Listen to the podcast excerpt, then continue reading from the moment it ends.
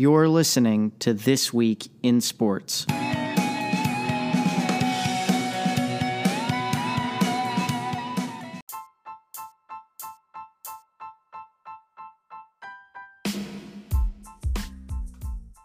Hello and welcome, everyone. Happy Friday. It is September 21st, 2018. As always, I'm your host, Anthony. You're listening to This Week in Sports, episode 18. And boy, do we have a lot to get to. I'm coming in on this one a little bit late, 7:45ish on the East Coast. Hope to have this up in about an hour, hour 15 minutes. But it is iPhone 10s and 10s Max release day, as well as Apple Watch Series 4 release day. And as it just so happens, I have the new iPhone 10s Max, purchased it in the gold edition color, and the new Apple Watch Series 4. I'm loving the Apple Watch right now. So responsive, so quick, so fast. I did just, however, find out that the ECG reader doesn't launch yet on this new Apple Watch, so I have to wait for an app later in the year, which is a little disappointing. But coming from the original, the OG Apple Watch, much faster, much more responsive, and I'm loving it. I'm actually recording this episode from my new iPhone 10s Max, so this is going to be fun. Um, there is a great deal of stuff to get to, and we're going to get to all of it. I was contemplating almost not showing up for work today. I didn't want to see, be seen in public. I was a mess. I was reeling after that Jets game last night. We will get into that first. We will also talk about Tiger Woods. He is making a nice run right now. Okay. We will also talk about all the week three games coming up this Sunday. We'll get into some baseball real quick. Yankees and Red Sox just played a three game series. All that, a whole lot more on This Week in Sports. Let's go.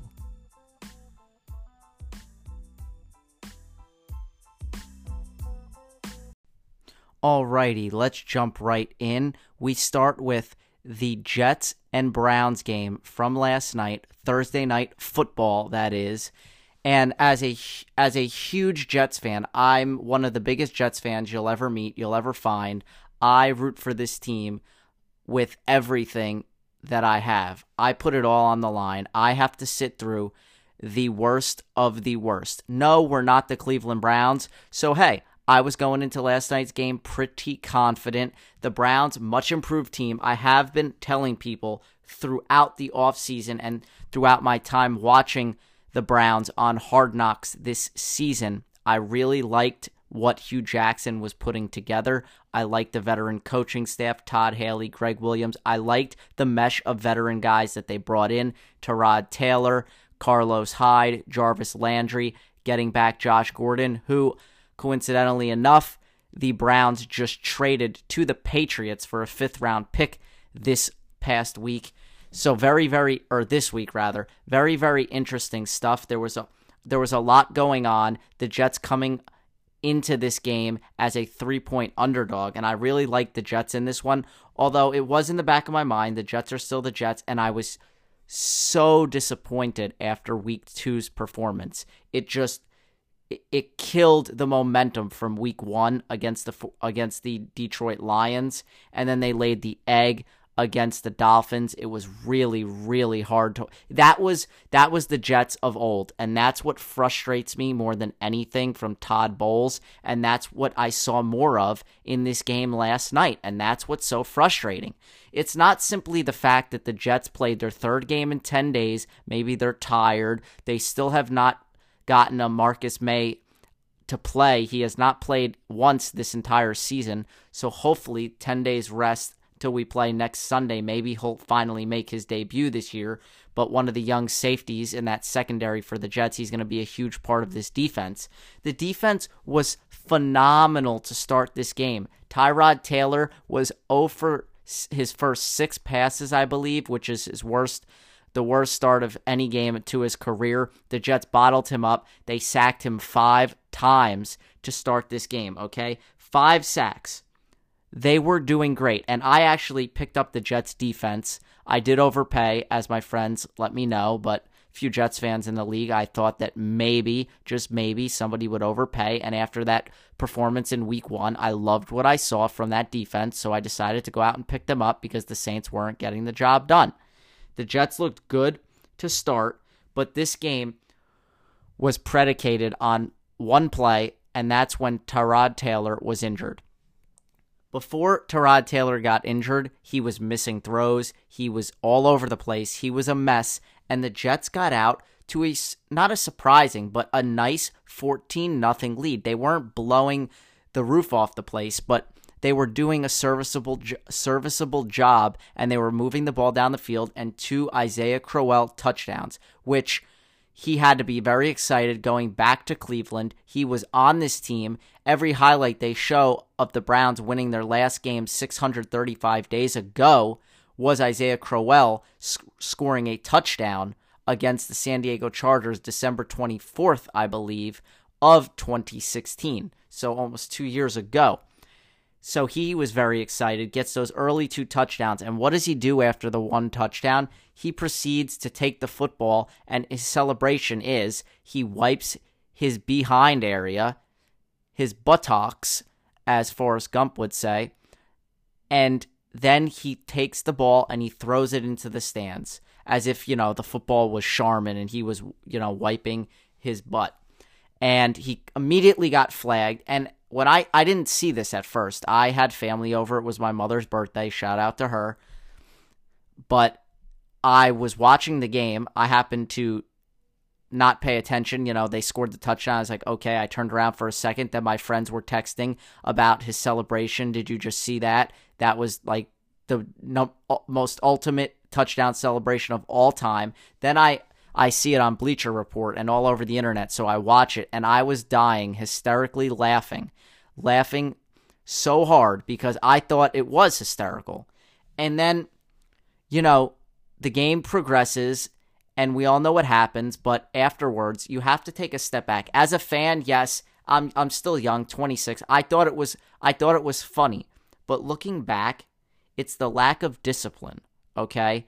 It's the little things that the Jets continue to do on a weekly basis, game in and game out.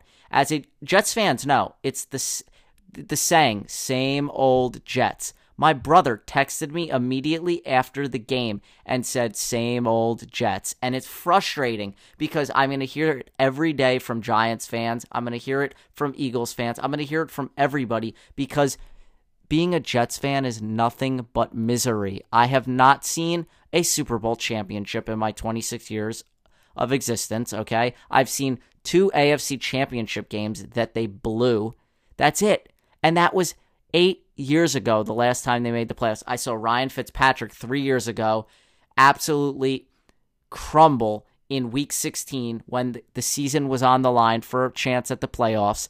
And yeah, uh, what has Ryan Fitzpatrick done since he left the Jets? Oh, that's right. He started uh, this year for the Bucs, and he is setting records, throwing for over 800 yards in t- in his first two games, and just leading the Bucs to the stratosphere. They're two and zero oh right now. They've beaten the Saints and the Eagles. Okay, no no slouches by any means. Two teams that could easily be back be in the Super Bowl this year.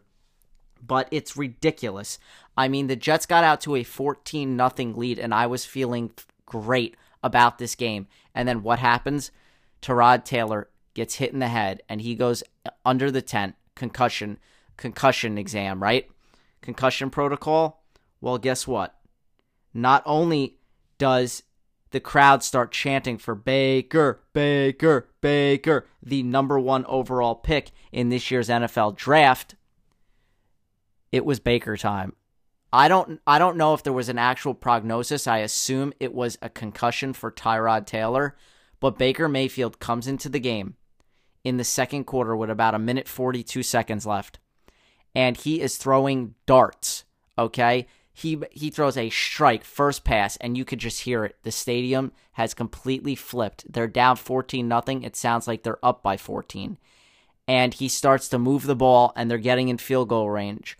Luckily, the Jets got a strip sack.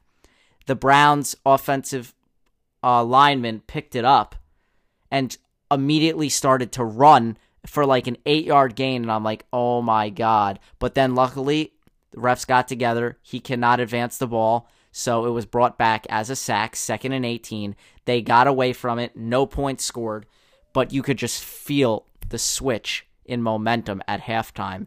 Jets come out in the second half. They start with the ball, okay? The Jets started with the ball, and this is the drive of the game that I thought they needed to come out strong, push this lead to three possessions, and they just weren't able to do it and instead instead of being able to do that, the uh, the Jets couldn't stop a nosebleed in the second half. I mean, it was so bad.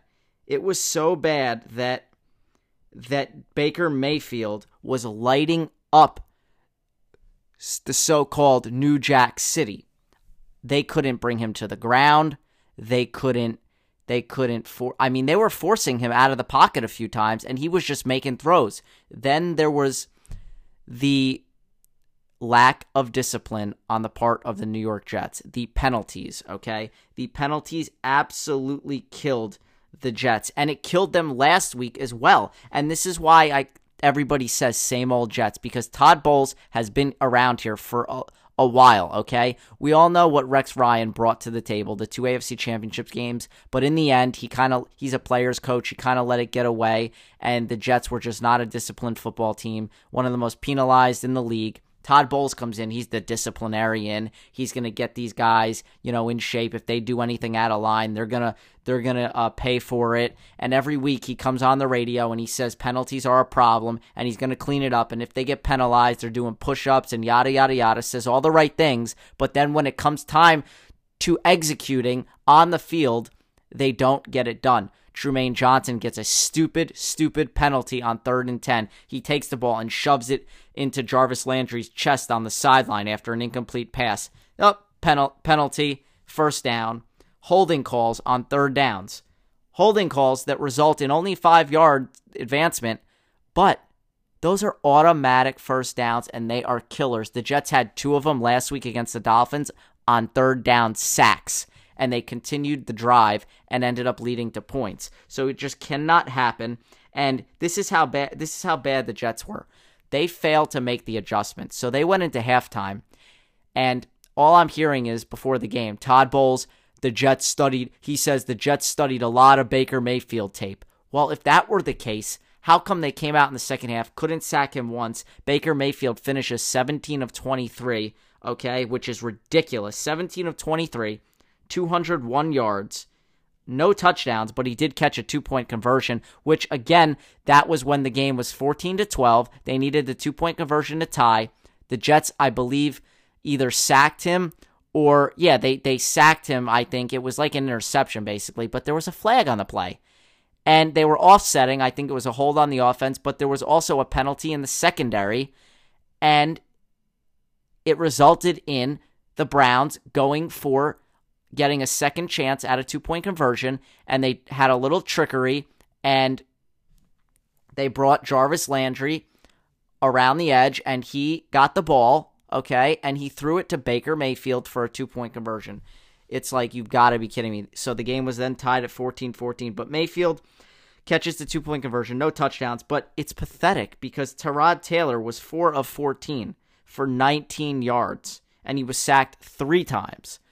So I thought he was sacked a couple more times, but he was sacked three times. And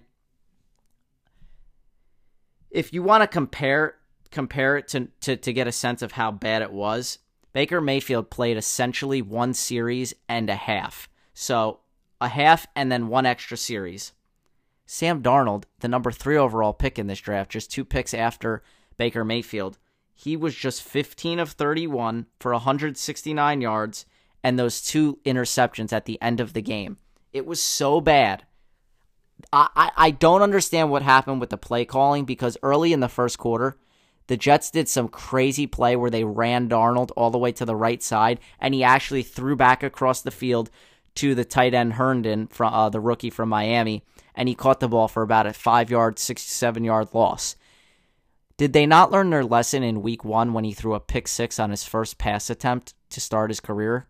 Did they not learn when he threw back across the field? The play calling has got to change. They have to open it up. The only saving grace in this game last night was the Quincy Enunwa wide receiver like bubble screen that they were running. The Browns couldn't stop it all night.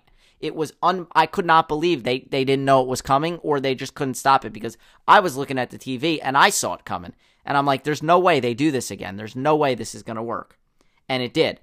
And yes, the run game early was was a big part as well, but that that was not a factor in the second half really. The Jets offense looked like a pee-wee offense.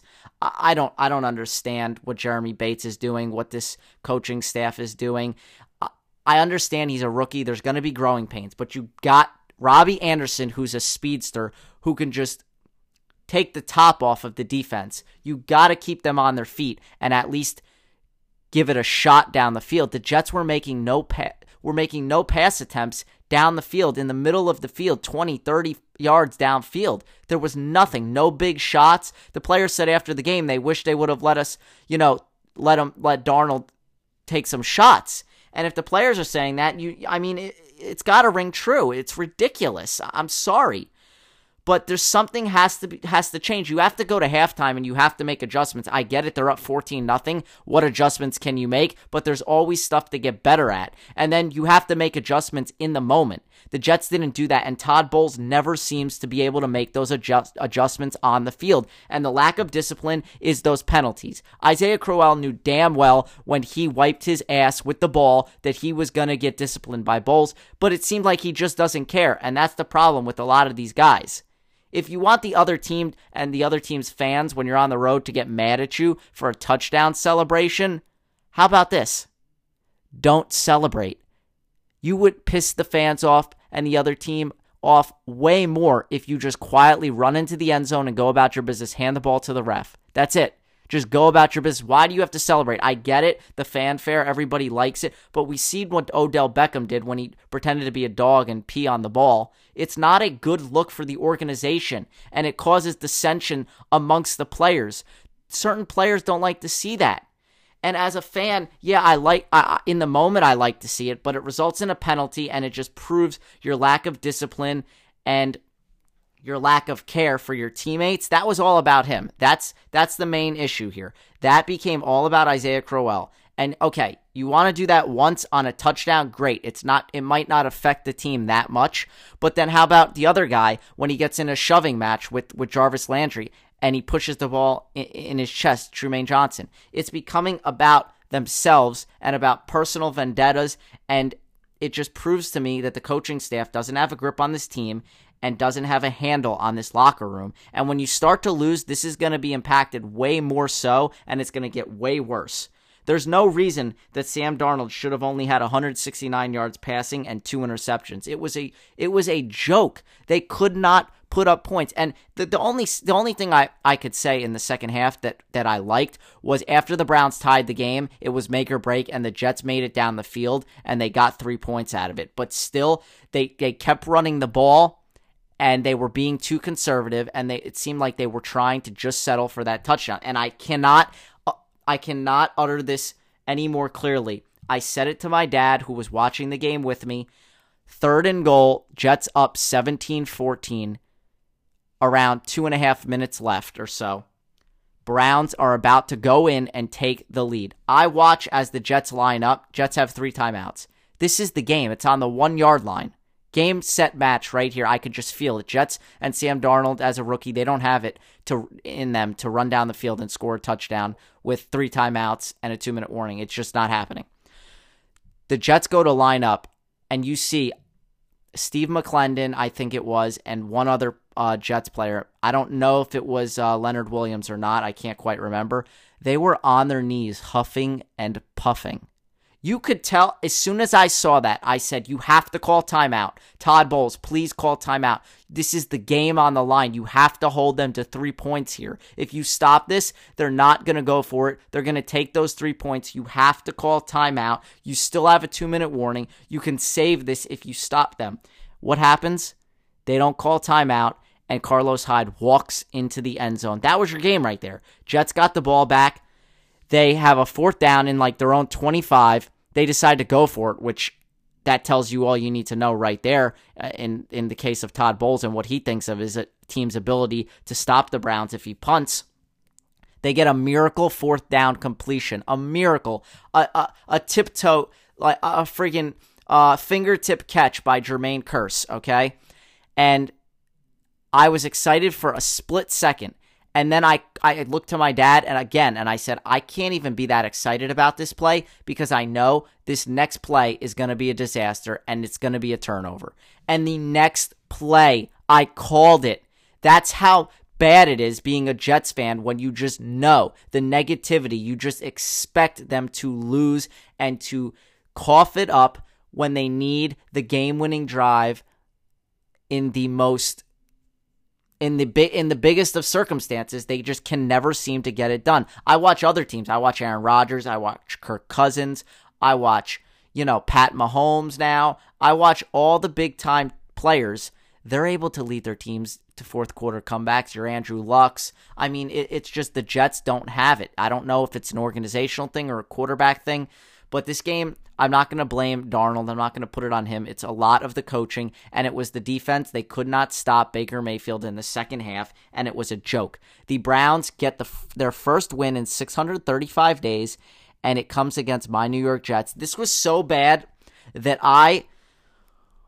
I couldn't go to sleep afterwards. I could not even process this. I wanted to I wanted to just I don't know. I, I didn't even want to go to work this morning. I was furious. I was embarrassed to show my face in public. Everybody knows that I'm a Jets fan. I was mortified. I was totally, totally mortified and petrified to even go to work because I could just I, I couldn't even I couldn't even focus. It was it was the worst loss I've witnessed, I think, as a Jets fan.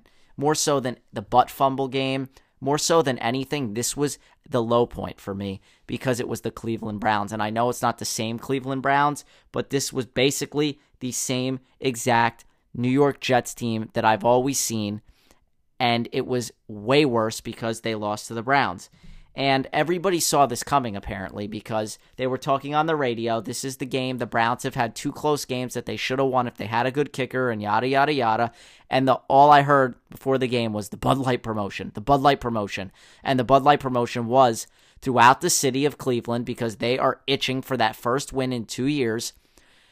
As soon as they get a, a victory at home, I don't know if it was at home or uh, in general, but I believe at home, there was all of these coolers throughout the city, different places, bars, areas, wherever throughout Cleveland.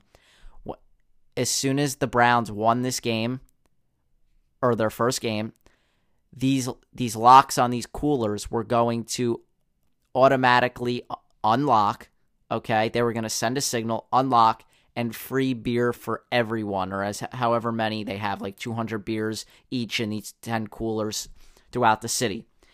And they were waiting for that. And they got the new kicker this week. He actually looked decent. He made a he made a couple kicks. No no uh no mistakes from him.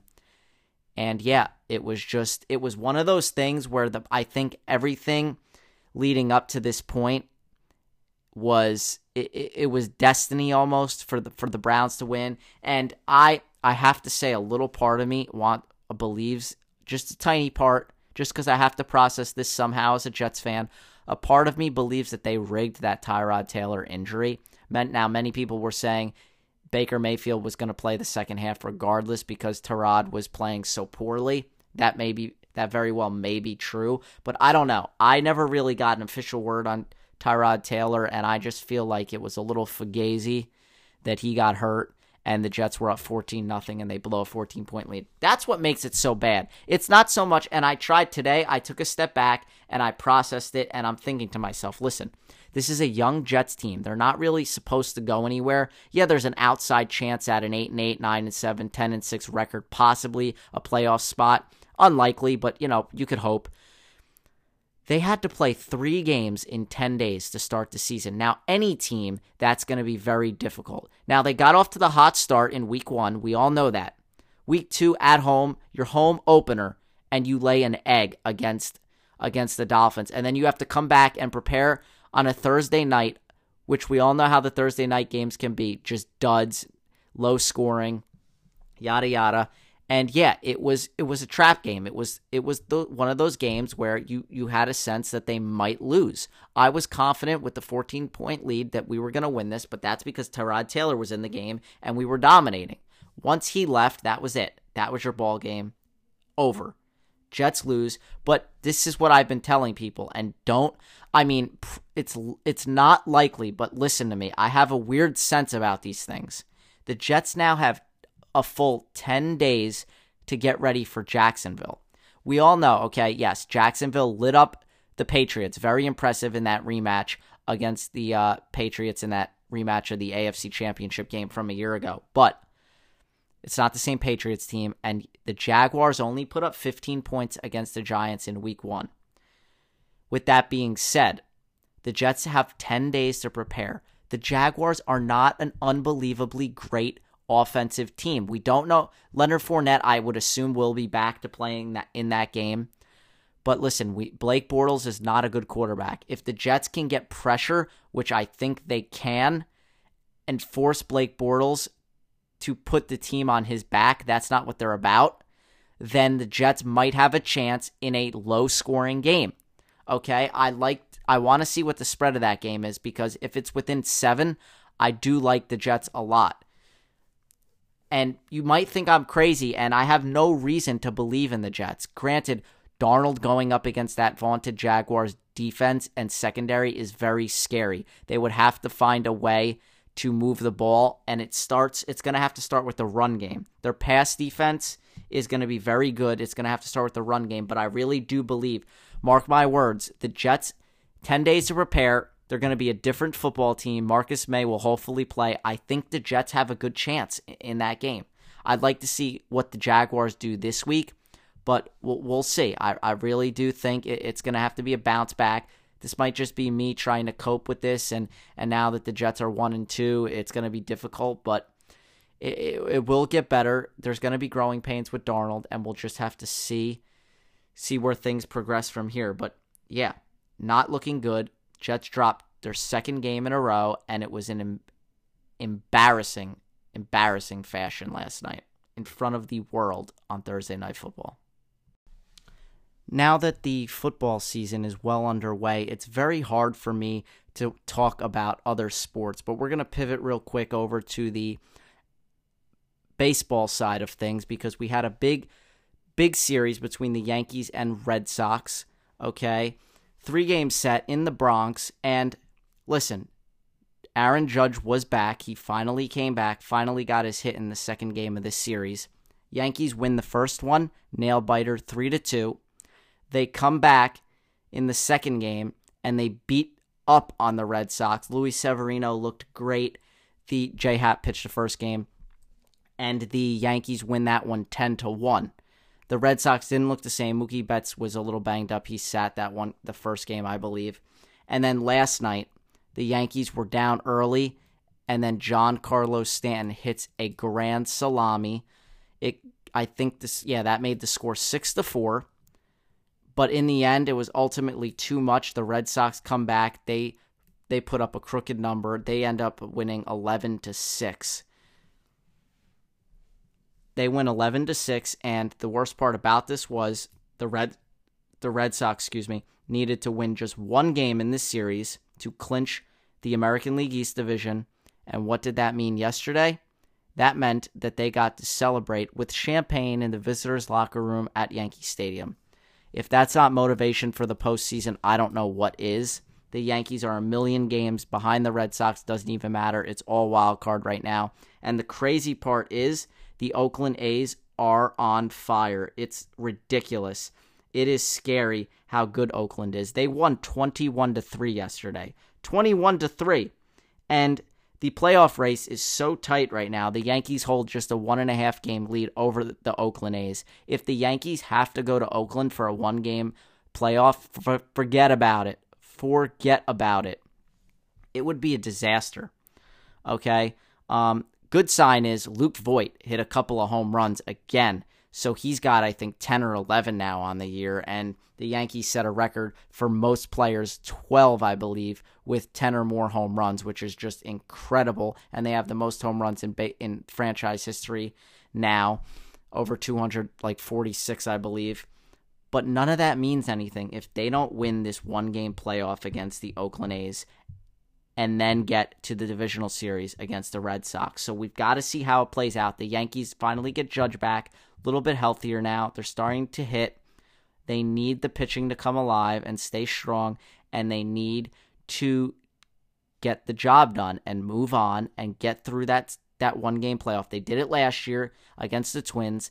They'll do it again this year, but if it's on the road, forget it. Absolutely no. I think th- I think they'll be okay, but not a good night. I did not have a good night last night. The Red Sox beat the Yankees, and my Jets lose to the Cleveland Browns. Just an embarrassment of riches. I cannot enforce that enough. it's just not.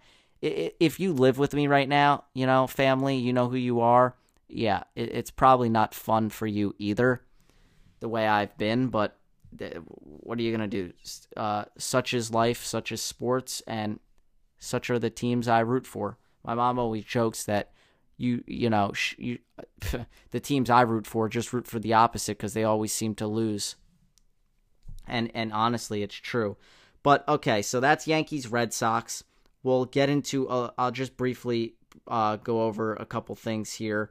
The in that Oakland and um the A's and oh my god, I just draw a blank. Sorry, the A's and um Angels game yesterday. They won 21 to 3.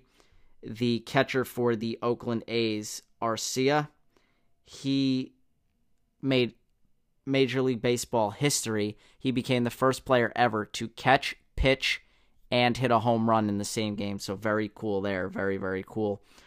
A couple other sta- uh, uh other playoff spots up for grabs. Some standings to keep an eye on. We've got. Oh, by the way, unbelievable. He's not going to win manager of the year, but I would give it to him. I don't care that the Red Sox might set the record for most wins. This guy is ridiculous, okay?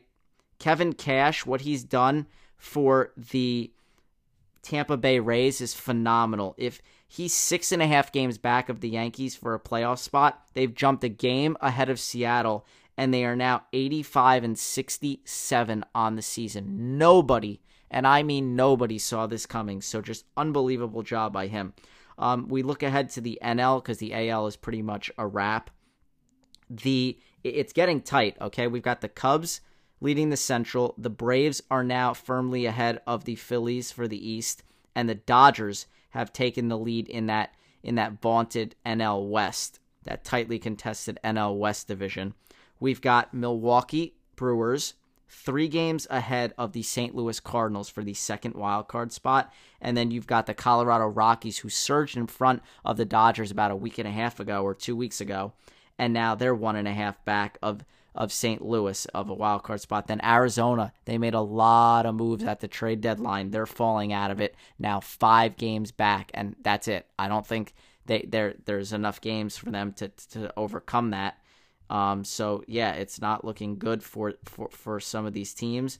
But that's pretty much your roundup in baseball. I don't need to get into anything else really. I know that um, Carlos Correa is still dealing with a sore back, so he's not back yet. Trevor Bauer has been activated for tonight's start. The Yankees are playing right now, actually, against Baltimore, have a 2 0 lead. And there was one other thing I wanted to mention. Uh, there was something about Addison Russell. He's been placed on leave with the Chicago Cubs because there's been a domestic uh, dispute there with his wife. She's making all sorts of accusations, so that's been a whole mess. Um, And yeah, that's your baseball, just to give you a little bit of an update. And we'll now move on to the next segment. I'll see you back here in just a second. Tiger, tiger, tiger, tiger, tiger, wood jump. Golf is garbage. Tiger Watch. So, Tiger, how did you play today? Well, got off to kind of a slow start. Tiger now. Tiger. Wow. We want to see Tiger. Tiger. Oh, Tiger didn't win. It didn't even make Sunday exciting. Tiger Woods is back, baby.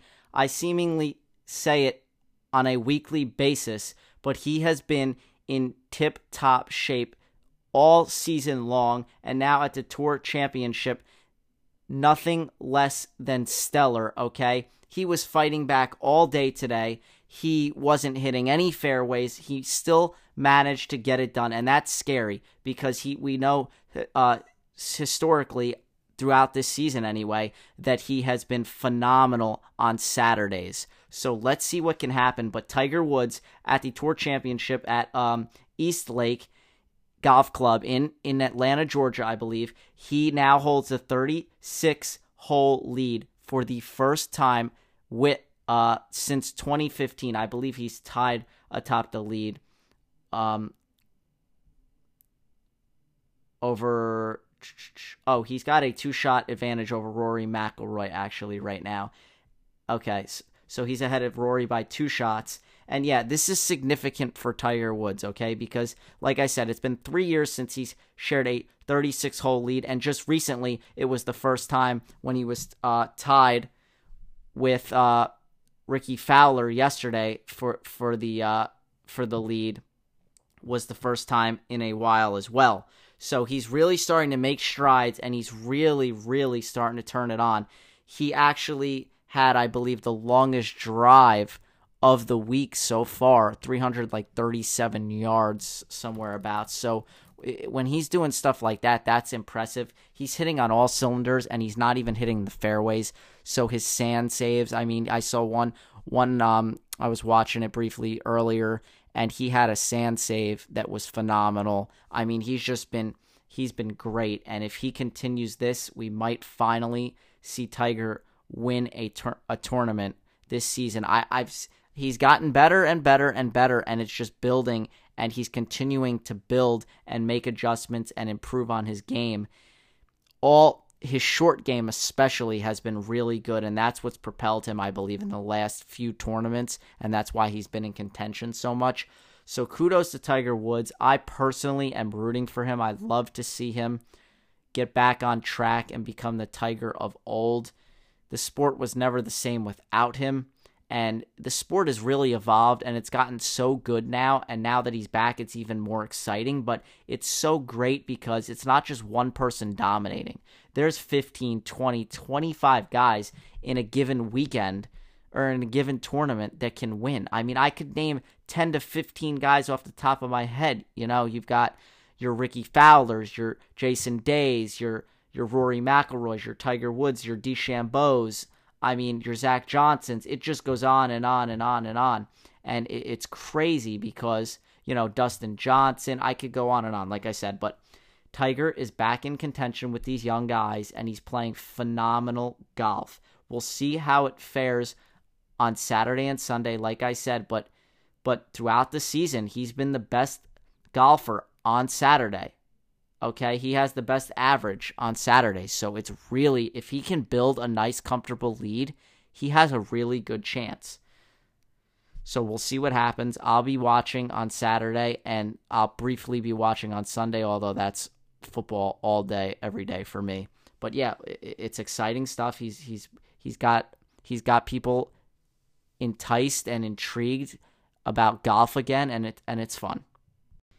I will get back into my NFL picks for week three and go over all those games. But first, we've got to talk about this Jimmy Butler situation. So it broke a couple days ago. If you don't know, that Jimmy Butler is seeking a trade. He wants out of Minnesota, and he named three destination teams that he wants to go to. One of them being the LA Clippers, the other, the New York Knicks, Surprise, surprise, the third team, my Brooklyn Nets. I was a little bit shocked when I saw that. On a personal level, however, I do not like Jimmy Butler. I'm not a fan of his. He plays, although he does play with a chip on his shoulder because he was not seen as a, he wasn't a high draft pick and he kind of got overshadowed and he plays with a grudge, kind of like Draymond Green. He's a good player, don't get me wrong. I just don't know if he's the the type of player you can you want to build your team around. I don't know that he's that superstar level player or caliber player. It then comes out that he his preferable destination is the LA Clippers. Now, I don't know how true this is. I saw this a bit last year when this sort of was first rumored that he wanted out. Uh, or last year or, or a couple months ago when LeBron left and everything was getting was going crazy. There was reports that Karl-Anthony Towns and and Jimmy Butler are at odds and they don't like playing with one another and Towns doesn't want to play with Butler and vice versa, so that's why Butler wants out. Personally, honestly, I think that Tom Thibodeau, he had issues when he's a great coach. He had issues in Chicago. I don't know the whole story behind that, but he was very good with Chicago and then somewhere along the line it just it went sour. And I think a lot of it comes from that old school sort of disciplinary type of mentality that the coach has and it's I think NBA more so than any any sport it is so much harder to to coach a team and and make them listen to you essentially they're making so much more money than you. It's ridiculous.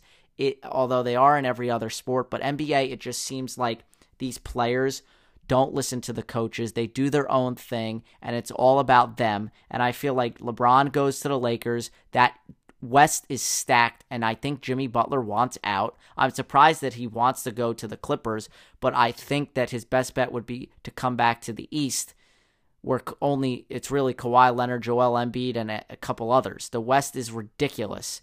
You're not going anywhere in the West, although they have a nice young team. But then again, it comes out yesterday or today that Minnesota is informing other teams that they will not be trading Jimmy Butler. So it's it's very weird. There's a clear dissension and disconnect between the ownership and front office and Jimmy Butler, obviously, and now they're creating some foggy turmoil between other teams. And we just don't know. Now, that could be them trying to push the price up. I don't know. It's very weird. We do know this. Tom Thibodeau is the is the T Wolves president of basketball operations and head coach. When they hired him, they gave him full control. They gave him the reins to the to the team, and he has the final say so. So, I mean, if he doesn't want to trade Jimmy Butler, then I don't believe they have to. So it's going to be very interesting. And this is the part that drives me nuts about professional sports. You're on a team. How is it possible that you and Karl-Anthony Towns, two superstars, cannot get along? I mean, you're a young up up and up and coming team. You got traded to this team. What's the problem? You've played here for what a year or two. I don't understand. This is something we're going to have to monitor and look at very closely. Um, and just wait and see. I don't know. I think it's all it's all it's all BS. It's all fodder. I really do think though that when I say that, I mean I think that the fact that they're saying they're not going to trade him. Listen, they're going to trade him if he refuses to play for this team. Okay, we saw it last year with Eric Bledsoe he had the meltdown in Phoenix and then he wanted out. They decided not to start, not to play him, sent him home at the beginning of the year, and then eventually he was traded. I believe that if a that's the thing that's that, that's tough too with sports. These players make so much money and they could they could basically hold a team hostage and say, "Listen, I'm not going to play unless you trade me." Okay? That's it. Or I'll play, but I you know, I don't want to be on this team and it just causes so much inner turmoil throughout the locker room that eventually they have to trade him. Now, I don't know what's going through Jimmy Butler's mind. I don't know why he wants to go to the Clippers. I don't know. I don't I, I can't explain it, but I know this is something that didn't just come out of nowhere. There have been rumors that him and Towns don't get along and that he wants out of Minnesota. Maybe it's not Towns' fault. Maybe it's a combination of Towns and he doesn't like Thibodeau, or he just he listen, some guys just aren't don't like the city that they're in. or that's what they claim. I mean, that's what Kawhi was claiming in San Antonio. He's a big city LA type of guy. He wanted to go there. That didn't happen. Maybe the same holds true for Jimmy Butler. I don't know. I mean, he played he played college ball at, at Marquette, I believe. So I, I I don't I don't understand. That's not a big city. Milwaukee, really? It's I mean, it's not New York or LA, so I don't know. I think that LeBron and Kevin Durant and Kawhi Leonard and all these players leaving and jumping ship and going and starting these super teams, I think he feels like he needs to jump on that wagon himself and go start his own super team. And there was reports too that he wanted to play somebody play somewhere where there was where he would be a, a superstar along with a second superstar. So he didn't want to be the only piece on a team. So that would pretty much rule out Brooklyn. But he puts Brooklyn in there, obviously, with the Knicks because that's New York City. And he's clearly looking for LA or New York. So um, I think he's a, an East Coast guy. I can't quite tell you if he's from if he's from um, uh, New York or not, but something tells me I, I feel like he is. I don't know. But but again, I don't have too much info on it. This is just something I've been monitoring slightly and it was kind of big news that that broke that he's looking for a trade. So I felt like um I would mention it real quick and just talk about it briefly. So anyway, we're probably running a little late and a little behind on this on this uh, show, so I'm gonna speed things up a little bit, and we are going to get into finally, it is here, our week three NFL picks. Stay tuned. Taylor for the end zone. Catch made. Touchdown, Antonio Callaway. Oh, Tyrod Taylor airing it out. So now, still throwing. Anything but conservative. Jacksonville crosses midfield. Westbrook still in bounds. A blocker up ahead. It's Cole. He's racing down the sideline for the touchdown. Saw him show it off there. And wide open is Dane Cruikshank down the sideline for a touchdown. Kevin Byard threw it. Cruikshank with the score. And how about those tricky Titans here in the first quarter? one safety back in the middle. 15. And what a catch! Oh, wow. Velcroed by Cole. Oh my god, that's the best catch easily this year. We can go back here. That's that's Odell Beckham right there. Look at that. Cousins pressure. Hit as he throws. Going for Thielen. He's got it. In between two Packers. Ball's bobbling, takes it to his body, and goes into the end zone. Ah, uh, yes, here we go. So it's time to switch it on back, reverse it on back to the NFL. We're going to get through all of the week three picks, and I'll give you my take. I did terribly in week two. I did absolutely horrifically, but just wanted to give you um, some stats here. There were a total of 72 touchdowns in week two. Week one, there were 67, so the number went up a little bit. There was one defensive special teams touchdown, which you just heard.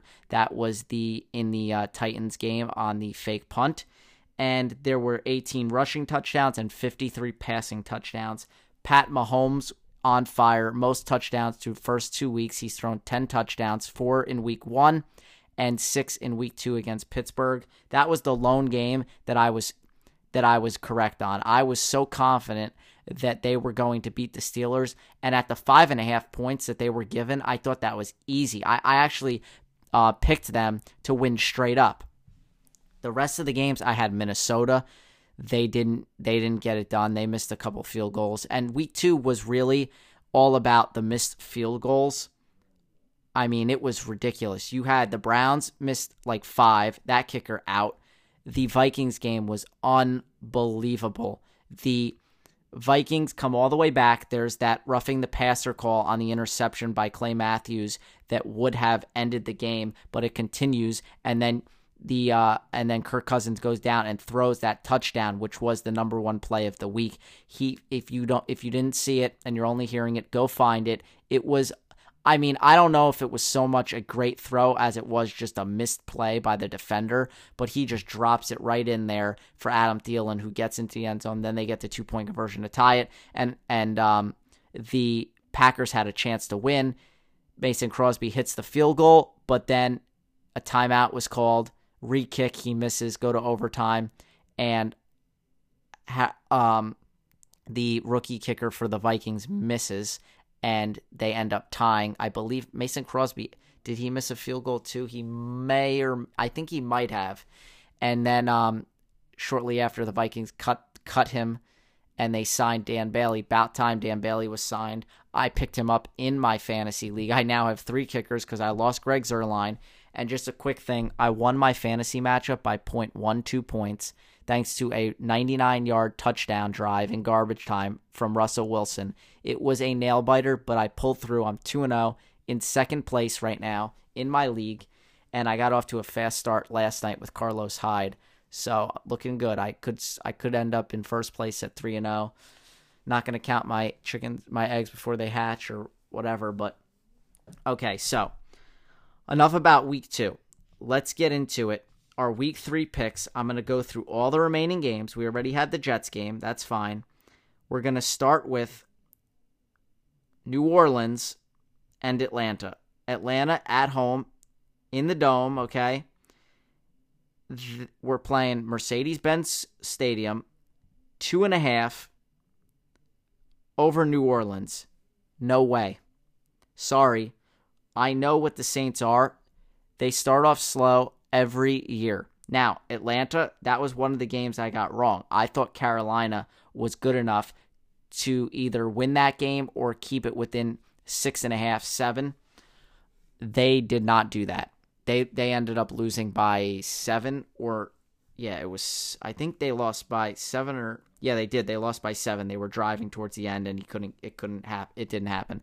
I like New Orleans here all day, every day by minus two and a half. Now they New Orleans has hurt me uh, in the first couple weeks with my picks, but I don't know. There's something about Atlanta that I just don't feel comfortable about, and Devonta Freeman is going to miss this game as well. And I believe Julio Jones, although he's playing, he's dealing with a calf injury. So give me the Saints.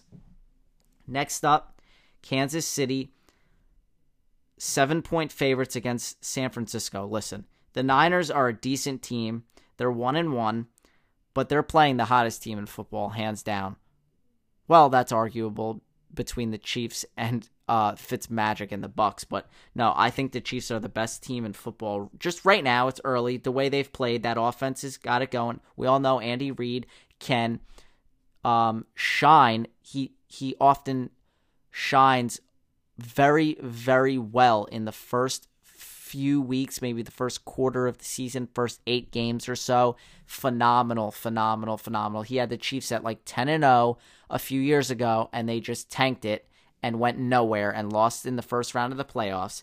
So we all know that he's capable of showing up at the beginning of the year, but we'll see if they can sustain it. So for right now, Pat Mahomes setting records, throwing touchdowns to Tyreek Hill, baby, my my superstar on my fantasy team. I like Kansas City by at least by set. I'll take them by seven. I think they'll win this game by at least ten. Jimmy Garoppolo, he's we've seen some good things. Hopefully he gets George Kittle more involved. My my fantasy tight end there. I don't know what happened in week two. His numbers went way down. Okay, so next up we have Miami. They just came off the victory over the Jets, sloppy game. They're undefeated at 2 0, and they get a Jon Gruden led Oakland Raiders team that was more improved in week two, but again, they still managed to lose to Denver. Okay. And he's desperate. Jon Gruden is absolutely desperate. They're going to be calling for his uh, job soon in, in Oakland after they were super excited to get him. I I'm not gonna lie, they're they got to come kind of cross cross uh, country for this one, but not gonna lie, this is a game that Dolphins are going to lose. I, I really see that coming. As a Jets fan and somebody in the AL East, I, I need them. You know, I need the the uh, Dolphins to lose this game. But I, I just, from a football perspective, if I take a step back and I look as a football as a football fan and a guy that you know knows a decent amount about about these two teams.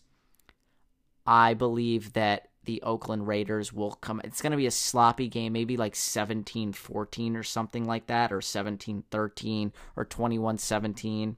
I like um, Miami's by three. I, I like Oakland at plus three on this one. I do, and I think this one is going to hit the is going to be under the points. Next up, we've got the Vikings at home against Buffalo. Listen, they're 17 point favorites.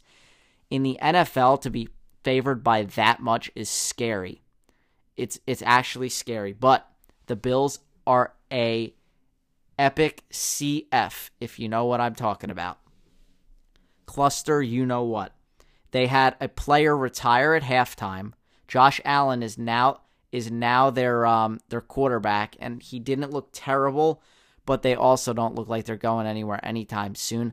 I wouldn't bet on this, but for for for uh these types of circumstances, I don't have a problem saying just picking it, you know, without throwing any money on it. I'll take I do like Minnesota by 17 especially since they're at home and they just came off a brutal tie against Green Bay in which they really should have won. So give me Minnesota there. Next up, this is an interesting one. Philly at home against Indianapolis. They're seven and a half point favorites. They get Carson Wentz back. Listen, Indianapolis, I should have I should have bet on them. I should have picked them last week against the against the um, Washington Redskins. In fact, I think I did pick them for this segment, but I didn't bet on them, and I wish I did because I knew the Redskins were too good in week one that they were going to come back. They were like a Jets team that nobody expected too much from them, and they were dominant in week one, and they came out flat in week two, and the Colts got the. Uh, got it done there and got the win. Both these teams one and one, but Carson Wentz is back. That's why this spread has is is so high at seven and a half. This is a tough one. I do think with Carson Wentz back, he is pretty much fully healthy because I they were cautious bringing him back and they wanted you know they knew they had Nick Foles so they didn't have to rush him back. So I do like Green uh Philly by seven and a half, but be wary. This one could be closer than than we think. Okay. Washington, I just spoke about them. They're at home against Green Bay. Green Bay, two and a half point favorites. Yeah, um, there's not really much to say. Aaron Rodgers looks like he's fine. You know, he's still going to show up on that injury report with that leg, but come on, it's Aaron Rodgers. He's been great through the first two weeks. And again, another team coming off a tie. They're probably a little angry and a little disappointed they couldn't pull out that victory last week. So give me Green Bay on the road by two and a half. When you have a road team that's the favorite, that's got to tell you something. So give, yeah, I'll take Green Bay there. All right, next up we have Carolina, two and a half point favorites at home against Cincinnati. Listen, I got to give it to them. Cincinnati looks really good through two games. Granted, they played the Colts and the Ravens on Thursday night football, but man, I mean, AJ Green with three touchdowns last Thursday night. First time he's done that. Um, Andy Dalton threw for four touchdowns in the first half. I mean, they look really good, and they're going to play a Carolina team coming off of a tough victory. I mean, a tough loss to the Falcons. Um, they're at home. Everything that's been going on down in Charlotte with Hurricane Florence, I really do believe that this is one of those games. See, I look at I, I it's tough because it's still early, but I I start to tend and tend to look at these records and I see a Cincinnati team that's 2 and 0 and I say, listen, their luck's got to run out at some time and the Carolina Panthers are coming off a tough divisional game against a really good playoff team in the Falcons. So give me the Carolina Panthers by two and a half. I think they can win this game by three easily. I don't think it's going to be an easy win for Carolina and they blow them out, but minus two and a half, I think the, the winner of this game will win the game by at least three points. I don't think it's going to be a one point game. So I do like the fact that they're favored by two and a half and not more. Okay, next up we have Tennessee and Jacksonville. Jacksonville's 2 0. They're a 10.5 point favorite over Tennessee. Absolutely not. As long as Marcus Mariota plays, which I believe he will, there's no way. I can't fathom. I, I mean, Tennessee, granted, they had to bring out the trickery, and they had Blaine Gabbert at quarterback, and they somehow pulled off the win against the Texans, who have been really disappointing.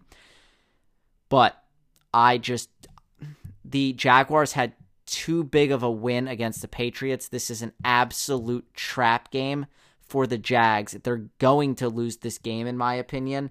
And if they don't, there's no way they win by more than 10 and a half. I would bet I would bet with serious confidence that Tennessee keeps this within 10 and a half.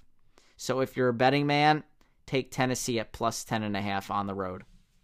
Next up, Baltimore, one and one at home, five and a half point favorites against a 2 and 0 Denver team. That's surprising. I have been against Denver all year long. I don't think they're a good team, but they haven't played great talent. They're getting it done. It doesn't they don't make the schedule. So if they're playing bad teams and they're winning, then then they're winning. There's you, you got to give credit where credit is due. John Elway brought in Case Keenum. He's done a serviceable job, and they got this kid Linsley, Lindsay from um, undrafted uh, from Colorado, hometown guy, and it's a good story. He's like the third leading rusher coming into this week in the NFL, and I really like their chances. I really do. Uh, Philip Lindsay has been phenomenal. He's been a bright spot. You've got Royce Freeman. We all know what uh, Emmanuel Sanders and Demaryius Thomas are all about. I don't think that Baltimore is that good either. They got exposed a lot. Joe Flacco really got exposed. I don't know if that offense and Marty Mornhinweg really know what they're doing at the moment. They try to keep bringing in Lamar Jackson for these small packages, but then Flacco's lining up on the outside as a receiver. He's no threat. He doesn't even get off the line of scrimmage. These plays are just not really going anywhere. They're all run plays, and it's no threat. So I didn't like Mornhinweg as a Jets offensive coordinator. I don't like him with the Ravens. I think the Ravens have problems. I think they're going to start to hear some rumblings from the fans pretty soon. If Flacco continues to struggle, they're going to want to see Lamar Lamar Jackson, and it's going to be like a Cleveland situation. And I, I really do think I think Denver will will will win this game minus five and a half. If they don't, that's a that's that's a good bet at plus five and a half. Okay, moving on to probably the most interesting game of the week. And I say that because both of these teams are 0 and 2 and they are absolutely desperate. I think this is the only matchup again uh, of teams that are winless. And it is surprising. I'm a Jets fan, so I hate the Giants, but I'm very, very surprised that they're 0 2. I thought drafting Saquon, new coach, new attitude, revitalize, rejuvenate this team. I thought coming into this year, the whole mess with benching Eli and everything would be out of the way, but that's not the case. They're 0 2. That O line continues to be a problem. It's a problem when Eli dumps it off to Saquon Barkley about 14 times in one game against Dallas. You're not going to win that way. Odell caught like five passes. Not good. Houston, on the other hand, just lost to Blaine Gabbert, who is not a good quarterback. He was replacing an injured Marcus Mariota, and they still couldn't win that game. Although they, they showed some signs of life. Personally, I, I, I don't know who's going to win this game. It's in Houston, and Houston's favored by seven. I, I don't think I can see the Giants losing by seven. I just don't. So I'm to take the Giants in this one. And honestly, I bet on them last week. They let me down. Why not bet on them again? I mean, eventually they have to win. Although oh, now that I think about it, that's a tough bet in Houston. I can't I can't bet on the Giants.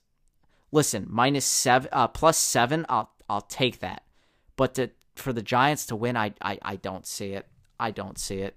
This one's got to go to mm-hmm. Houston. I think Deshaun Watson will be the X factor, and there's no Eli Apple, so I think Will Fuller might have a field day. Okay, last couple games here. We've got the Chargers at the Rams. Rams are a seven and a half point favorite. Again, the Rams are just leaving, you know, where they they're they're starting where they left off last season, okay? Granted, they didn't have a great you know, finish to their season, got bounced by Atlanta in the playoffs, but I mean the addition of Brandin Cooks has been amazing. He's been their lead go-to guy. Of course, Sammy Watkins goes to uh, Kansas City now, and they bring in, you know, uh, Brandin Cooks and Todd Gurley, and Jared Goff is really starting to ramp up his game.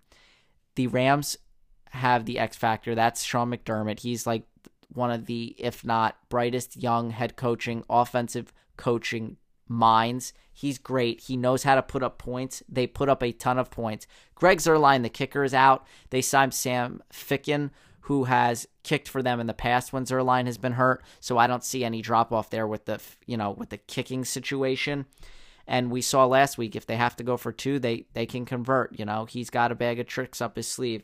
So the Chargers not a bad team either, but they're not on the level of the Rams. So I'll take the Rams by seven and a half. Next up, the second worst team besides the Bills in the NFL, that would be the Arizona Cardinals at home against the Chicago Bears. We just saw the Bears show up with a pretty impressive performance on Monday Night Football, beating Russell Wilson and the Seahawks. And now they get the Arizona Cardinals. They are on the road, but again, like I said, it's very telling when a road team is four and a half point favorites. So the Bears are four and a half point favorites in this game. Again, this could be a trap game because I don't think the Bears are that good, but the Cardinals' offense is really, really bad, and they have had a tough time getting David Johnson the ball. I don't know what the problem is. You just either hand it to him or you throw it to him. There's talks now that uh, Wilkins is going to put uh, DJ more in the slot and use him there as a receiver more. So hopefully that bodes well for my fantasy team. But we'll have to see because yeah, th- this this Bears team isn't great. They're much improved now, okay, but the Cardinals are just so bad that that it's kind of hard to pick them and I really feel bad for for Sam Bradford having to go up against Khalil Mack. I mean, we all know his history of injuries. He better be careful and get the ball out quickly because Khalil Mack is coming. He eats quarterbacks for breakfast, lunch, and dinner.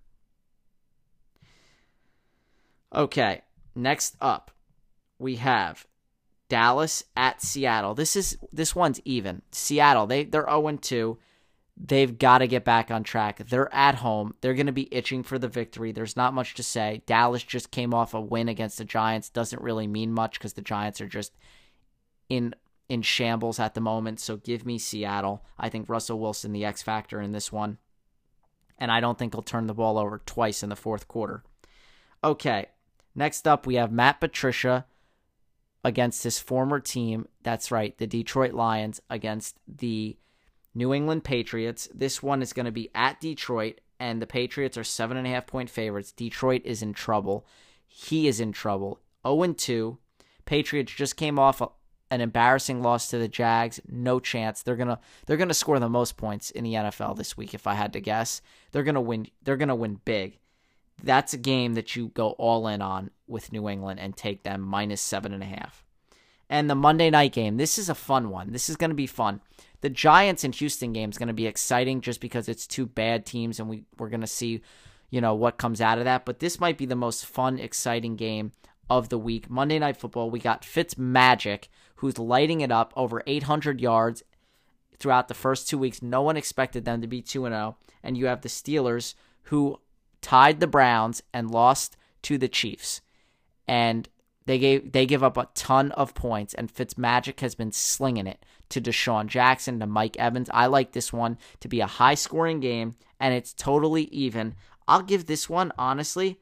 I'll give the nod to give me Fitzmagic. You know what? Give it to me. I hate the Steelers. I root for them to lose every game. They have some serious issues. New allegations from Stormy Daniels that Ben Roethlisberger tried to come on to her at a Lake Tahoe resort and she's like petrified of him. We all know his past with the bar and the alleged sexual assault allegations. So I don't know. They've got a lot of dissension. I don't know the st- status of Le'Veon Bell. It doesn't seem like he's back anytime soon. You've got Antonio Brown talking smack about oh, you know, beefing on with people on social media and how they somebody I think said that he wouldn't you know, he wouldn't be good on another team. So then Antonio Brown said, well, then trade me. So not looking good in that locker room. And I'm just to uh, go out on a limb and say, give me the Bucs. Uh, they're a feel good story to start the year, and I'd like them to keep on rolling.